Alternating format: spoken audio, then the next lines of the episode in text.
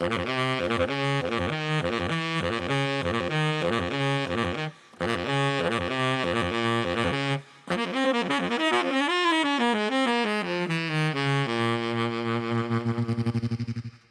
audycję Kind of Jazz zaprasza Szymon Stępnik. I dziś chciałbym przedstawić Państwu wyjątkowego gościa, o którym w sumie dowiedziałem się niedawno, kiedy miałem przyjemność recenzować jego album Between White and Black tym gościem jest Wojtek Puszek. Cześć Wojtek. Cześć, witam wszystkich. E, Wojtek jest e, pianistą, wokalistą, kompozytorem i aranżerem jazzowym. E, Mimo wszystko jednak przede wszystkim wydaje mi się, że pianistą, który wydał niedawno świetny album, który zresztą dzisiaj też posłuchamy, Between White and Black. Ale zanim przejdziemy do muzyki, to chciałbym, abyś powiedział nam, w jaki sposób rozpoczęła się Twoja przygoda z muzyką jazzową. No powiem tak, to była zupełnie bardzo taka prozaiczna historia. Podczas mojej nauki w szkole średniej. Ja pochodzę z Częstochowy. Chodziłem do liceum Sienkiewicza ogólnokształcącego i tam założony został taki zespół szkolny. Graliśmy sobie i zaczynaliśmy tak od, od bosanówek, żobima, jakieś pierwsze standardy. Tak się zakochałem w tej muzyce, że kończąc, kończąc tą a uczyłem się wcześniej prywatnie różnych, u różnych nauczycieli na fortepianie. E, postanowiłem pójść do szkoły muzycznej. Poszedłem do szkoły muzycznej. Po, po dwóch, trzech latach e, przeskoczyłem na studia, który powstał wtedy taki, e, taki wydział muzyczny przy szkole wyższej, takiej nauczycielskiej. I tam się kształciłem w tym czasie. Ale po maturze z, z, postanowiłem założyć zespół jazzowy, ponieważ mieszkałem w takim dużym domu, starym, w piwnicach zorganizowaliśmy sobie klub i tam ćwiczyliśmy i powstał zespół Seven Up, który zastartował e, bodajże to był 78 albo 9, już teraz nie pamiętam, e, na Jazz Juniors i zdobyliśmy tam nagrodę. Ja dostałem jakieś wyróżnienie indywidualne. I tak się zaczęła w zasadzie ta przygoda. E, później jeszcze graliśmy jakiś krótki czas no ale zespół się rozpadł, bo to ludzie poszli na różne studia, powyjeżdżali z miasta. Ja, ja, ja później się podłączyłem do takiego już znanego zespołu częstochowskiego Tiebreak z nimi grałem jakiś czas. I tak w zasadzie rozpoczęła się moja, moja taka kariera jazzowa, można powiedzieć. W pewnym momencie dołączyłeś też do zespołu Janusza Muniaka. W jakim momencie to nastąpiło? Czy Janusz Muniak jakoś tam cię zaobserwował? To, to było nie, to był jakiś przypadek też, bo w tamtych czasach analogowych, nazwijmy to, nie było takiej komunikacji jak w tej chwili, że każdy ma komórkę w, w, w kieszeni. Yy, ktoś mi tam przekazał mm, z, z PSJ-u krakowskiego, że Muniak szuka pianisty, ponieważ myśmy tam występowali już wcześniej kilkakrotnie w Krakowie, yy, skontaktowałem się przez, przez PSJ i przyjechałem na Zatuszki od razu, bo to była najbliższa impreza. No, praktycznie bez próby zagraliśmy koncert. No, to były takie śmieszne historie. I chemia była od razu między wami. Tak. Po czym no, w tamtych czasach to zupełnie inaczej. Po tym koncercie od razu była jakaś krótka trasa, więc w zasadzie siadłem w busa i pojechałem w trasę. I tak się zaczęło. No zaczęło się niewinnie, a później się rozwinęło do prawie pięcioletniej współpracy, bo, bo, bo w zasadzie z, zakończyłem chyba w 87 roku współpracę z Januszem. Także graliśmy długo i dużo w tamtych czasach. Rozumiem. E, to może posłuchajmy sobie teraz utworu e, Funky dla pani Hanki. Rozumiem, że tam grałeś na klawiszach. Tak, tak. To była płyta, płyta yy, nagrana w kwartecie yy, z, z Andrzejem Cudzichem i Krzyśkiem Zawadzkim. Janusz na saksofonach. Ja na Fenderze wtedy grałem, bo wtedy wchodziły, no, były bardzo modne te elektryczne fortepiany. A to Fender, Fender też robił fortepiany?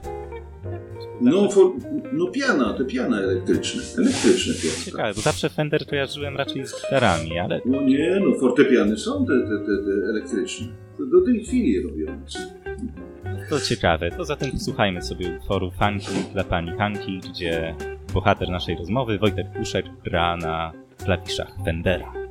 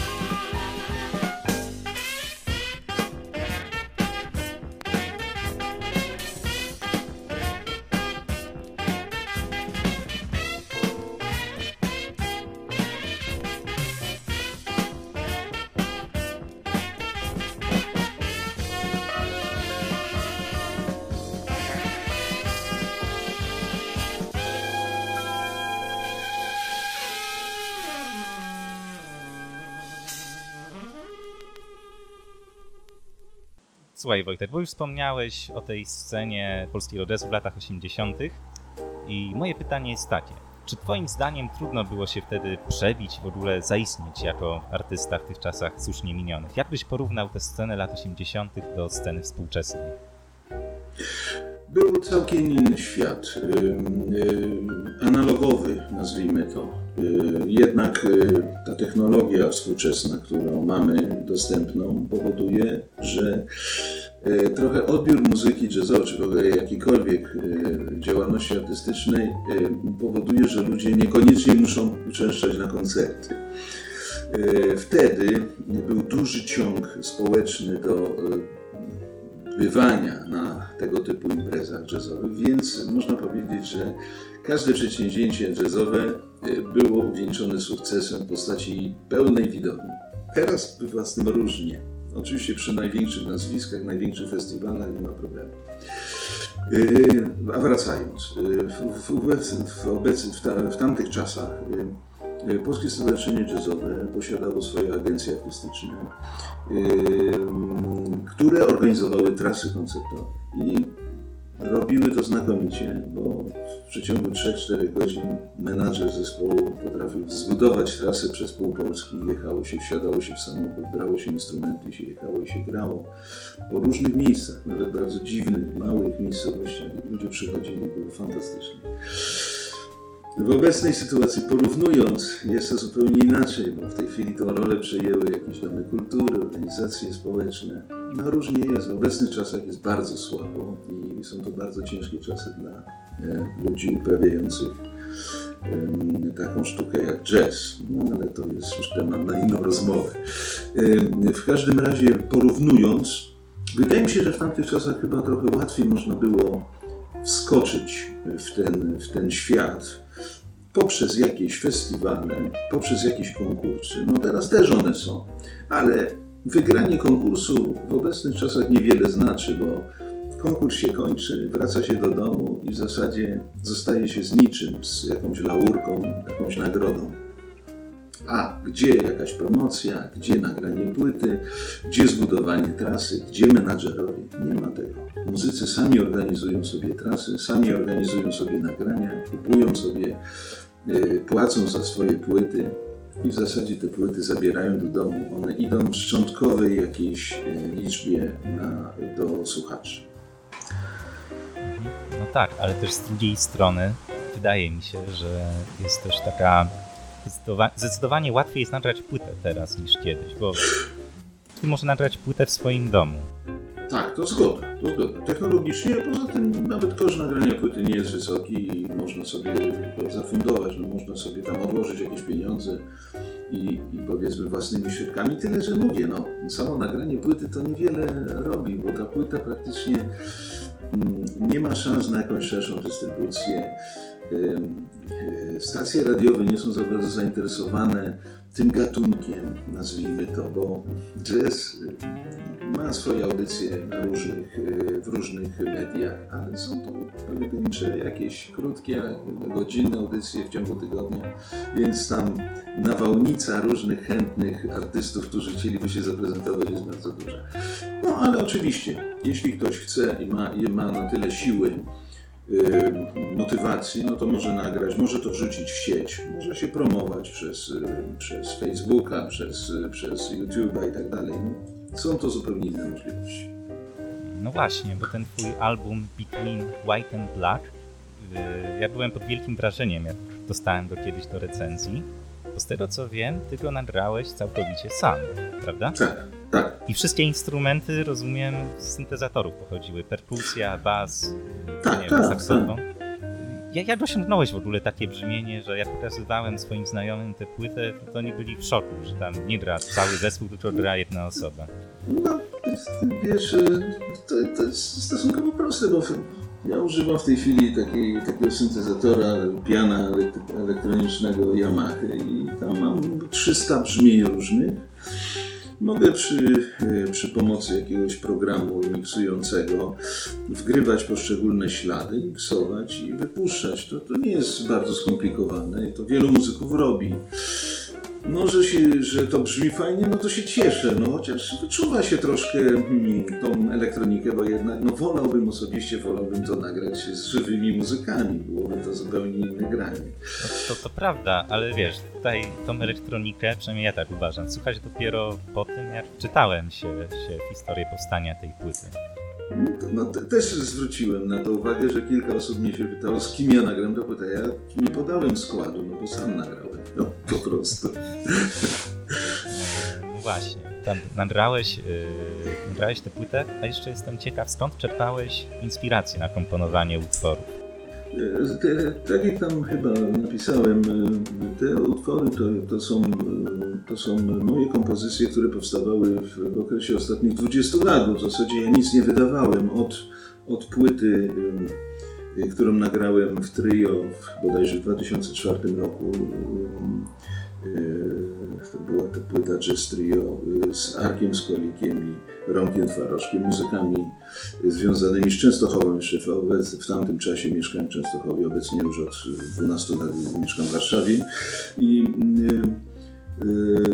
zebrałem te utwory, które leżały, a ponieważ w tym czasie mm, była pandemia i w zasadzie wszyscy byliśmy uwięzieni w domach, mówię, no zrobię coś, będę coś robił, żeby, żeby nie zwariować przez te kilka miesięcy siedzenia w domu. No i zacząłem sobie dłubać tak powolutku i wyszła z tego płyta. Rozumiem.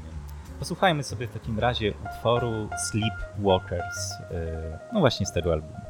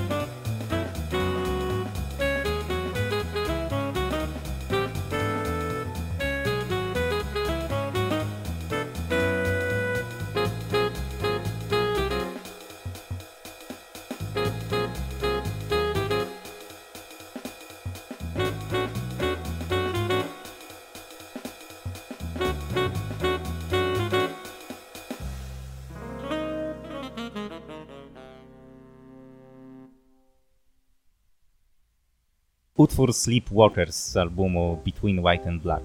E, słuchaj Wojtek, mam też takie pewne wrażenie, ale może to jest takie złudne wrażenie, że na przykład jak był taki utwór Rainy Days, to mi to trochę przypominało jakąś kompozycję Dudusia Matuszkiewicza. Taką kompozycję, która mogłaby się znaleźć w takim, nie wiem, starym polskim filmie, starym polskim serialu. Miałeś może jakieś też takie, nie wiem, nawiązywałeś do tych polskich jazzmenów, polskiego jazzu w trakcie tworzenia tej płyty? E, to znaczy, no ja, ja mam inne skojarzenia. E, może przez to, że za bardzo nie znam twórczości Dudusia, e, tak nie, nieosłuchany, z filmów trochę go znam. No to, to jest standardowe, to jest standardowa ballada. No to taki jak, jak, jak wiele ballad Ellingtona czy innych. No, typowa konstrukcja, typowa konstrukcja, typowe pochody harmoniczne, ładna melodia. No no, taki standard, no po prostu na warunki polskie. Można by oczywiście użyć tego typu muzyki do filmu, no ale tak jak mówię, no, jazz w polskim filmie jest bardzo śladowy. Szkoda zresztą, bo był kiedyś taki nurt w dawnych czasach. Mówię o latach 60., kiedy praktycznie w każdym filmie polskim to słychać było jazz i to było fajnie. No teraz wchodzi inna muzyka, no troszkę inne czasy. No trochę szkoda tego, że to nie jest wykorzystywane. No też teraz w ogóle można powiedzieć, że jakość polskiego kina spadła. Tak. Siłą rzeczy jakość muzyki użyta w tych filmach. No głównie komedie romantyczne robimy, śmiejemy się, płaczemy na tych filmach. No, grupa aktorów, y, którzy grają podobne historyjki, takie melodramatyczne. No, to jest taki trochę, no, powiedziałbym się, taka, taka działalność y, bardzo taka komercyjna tutaj już rozmawialiśmy trochę o Twoich inspiracjach, a czy masz może jakichś takich artystów jazzowych, szczególnie mam tu na myśli pianistów, którzy, nie wiem, inspirują Cię, których grę podziwiasz? No ja, ponieważ ja już mam swój wiek, nie ukrywam, że y, wychowałem się na muzyce Chica Corea, Herbie Hancocka, Y, całego tego y, McContainera. Y, za młodu słuchałem, zbierałem te płyty, jeździłem na giełdy, kolekcjonowałem czarne krążki, więc no to chcąc nie chcąc człowieku zostaje. Oczywiście z biegiem lat dochodzą Rubalcaba i, i inni młodsi pianiści. Teraz jest wysyp wielu nowych twarzy. Yy, jakieś tam młode kobiety, 22-letnie, już nie pamiętam nazwiska, no tak grają. Anna Jopek, Aga Druczek. Takie młode, które teraz zaistniały na polskiej scenie jazzowej. Tak, no także jest, dopływ no, nowych, świeżych muzyków jest ciągły. Także to, to, to nie da się zatrzymać i bardzo dobrze niech, niech młodzi wchodzą w to. Zresztą w Polsce widać bardzo dużo młodych, zdolnych muzyków, którzy no życzę im tylko, żeby dane im było e, po prostu żyć z grania jazzu, no, żeby, żeby nie musieli się przebranżawiać, no, bo to by było najgorsze. No tak, teraz też właśnie wielu tych młodych artystów, co tam, do których pisałem recenzję, co przeprowadzaliśmy wywiad, no tak szczerze mówią, że no trudno wyżyć z samego jazzu, też tam robią inne rzeczy. Wykładają na uczelni, jeden człowiek jest programistą. Ciężkie czasy dla, dla muzyków, tak, mam wrażenie. Tak, tak, tak. E, no dobrze, to posłuchajmy sobie teraz utworu e, Rainy Days, o którym mówiliśmy, e, też z albumu Between White and Black.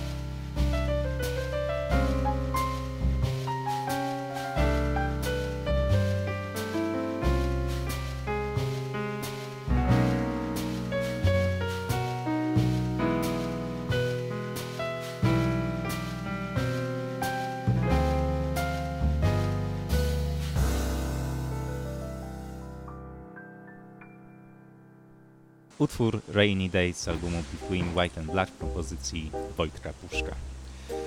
E, słuchaj Wojtek, bo tutaj mówiliśmy o Muniaku, ale nie tylko o Muniak. Wiem, że też współpracowałeś z takimi gigantami jazzu jak choćby Freddie Hubbard czy Joe Newman.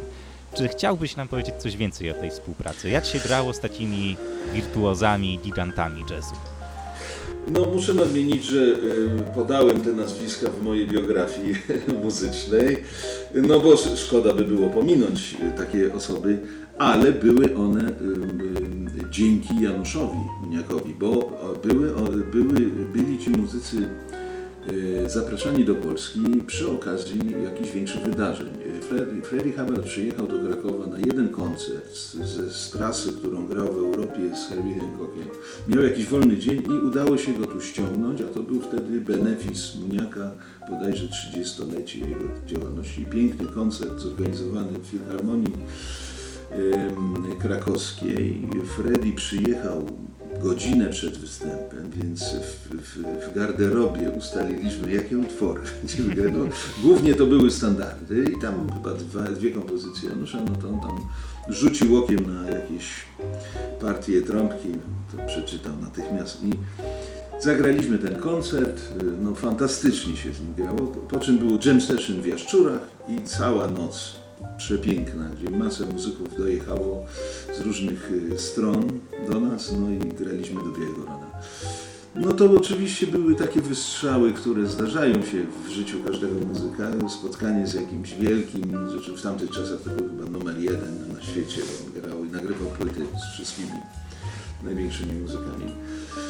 Y, natomiast y, z drugim trębaczem to już było troszkę inaczej, bo to była trasa, trasa przez, organizowana w okolicach Wrocławia i tamtych rejonów. I my zagraliśmy chyba 5 czy 6 koncertów, pojechaliśmy w trasę mm, z Newmanem. No to bardzo spokojny człowiek, buddysta. Siedział cały czas w tym, w busie i modlił się. Więc się cały czas odmawiał te swoje różańce. E, I, i bardzo przemiły, przemiły, bardzo fajny. No fajnie się, bardzo fajnie nam się grało, bardzo taki wyciszony człowiek. No oczywiście to było też kilkudniowe takie, e, takie zderzenie z, z, muzyko, z muzykami amerykańskimi. No, mieliśmy kilka wyjazdów w tamtym okresie jeszcze, byliśmy na znakomitym festiwalu Umbria Jazz, to był 84 rok. No tam mieszkaliśmy w jednym hotelu z, całą czołówką amerykańską, słuchaliśmy ich, chodziliśmy na dżemy. No, to były takie, e, w, tamtych czasach, kiedy byliśmy troszkę za tą żelazną kurtyną, jako Polska, no, takie wystrzały e, z naszy, naszych spotkań z, z światowym jazzem. Coś pięknego. Właśnie, też miałem przyjemność posłuchać twojej, znaczy, twojej, yy, bardziej Janusza Muniaka płyty Remembrances, która była zapisem pewnego koncertu. Rozumiem, że ona pochodzi z twojego prywatnego zbioru, mam rację? Tak, myśmy, myśmy ten koncert y, nagrali y, bodajże w 2002 roku w Tarnowskich Górach. To był organizowany koncert prze, przez Arka Skolika. Y, notabene myśmy się tam w zasadzie poznali na tym koncercie, bo on też pochodził z Częstochowy.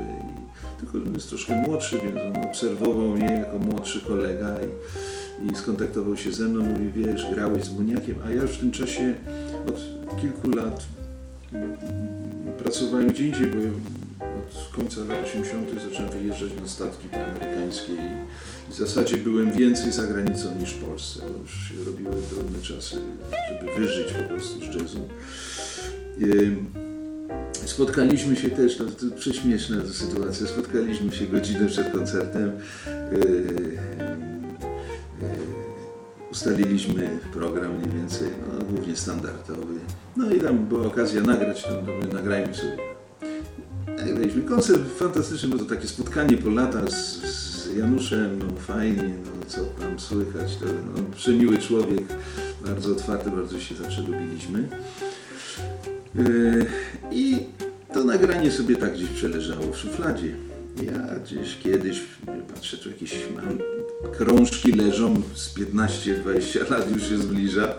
Zacząłem przesłuchiwać, no, nowy materiał fantastyczny. W międzyczasie Janusz zmarł, odszedł od nas kilka lat temu. Nie no, może jest szansa, żeby to wydać. No i zacząłem, zacząłem e, robić jakieś, e, jakieś e, kroki w stronę wydania tego, no i wyszło. Okazało się, że to się bardzo fajnie sprzedaje i sporo ludzi kupuje tą płytę. No. Cieszę się, że jakiś taki dodatkowy zapis, tym bardziej, że mm, Muniak nie miał za wielu płyt. On nigdy się tym nie zajmował, nie umiał być dobrym menadżerem sam dla siebie i, i po prostu uważał, że jazz to jest muzyka spontaniczna, ją trzeba grać na żywo, a, a płyty to są mniej ważne. Tak, to pionier polskiego free jazzu.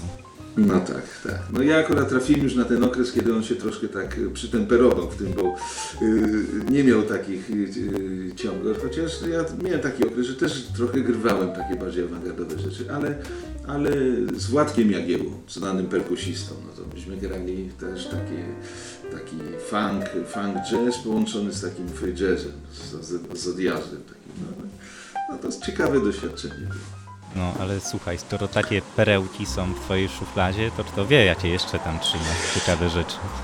No coś może się znajdzie. No, Jest, jest bardzo fajna sesja, którą nagraliśmy y, z, na dwa saksofony, Muniak, Szukalski. I też to w ogóle przepadło. Ja chyba mam gdzieś to, tylko nie wiem, czy to technicznie będzie, bo to, było, bo to był zapis na jakąś kasetę, nie wiem, czy to się da. No pewnie technicznie się da to jakoś. No byłoby to też ciekawe, bo to było takie zderzenie dwóch tenorzystów wybitnych y, w utworach właśnie Muniaka, takich może mniej znanych. No, może się kiedyś uda to wydać, zobaczymy. No, zobaczymy. A tymczasem proponuję, abyśmy posłuchali sobie utworu właśnie z tej płyty Run Brances. Yy, utwór o nazwie Just Friends.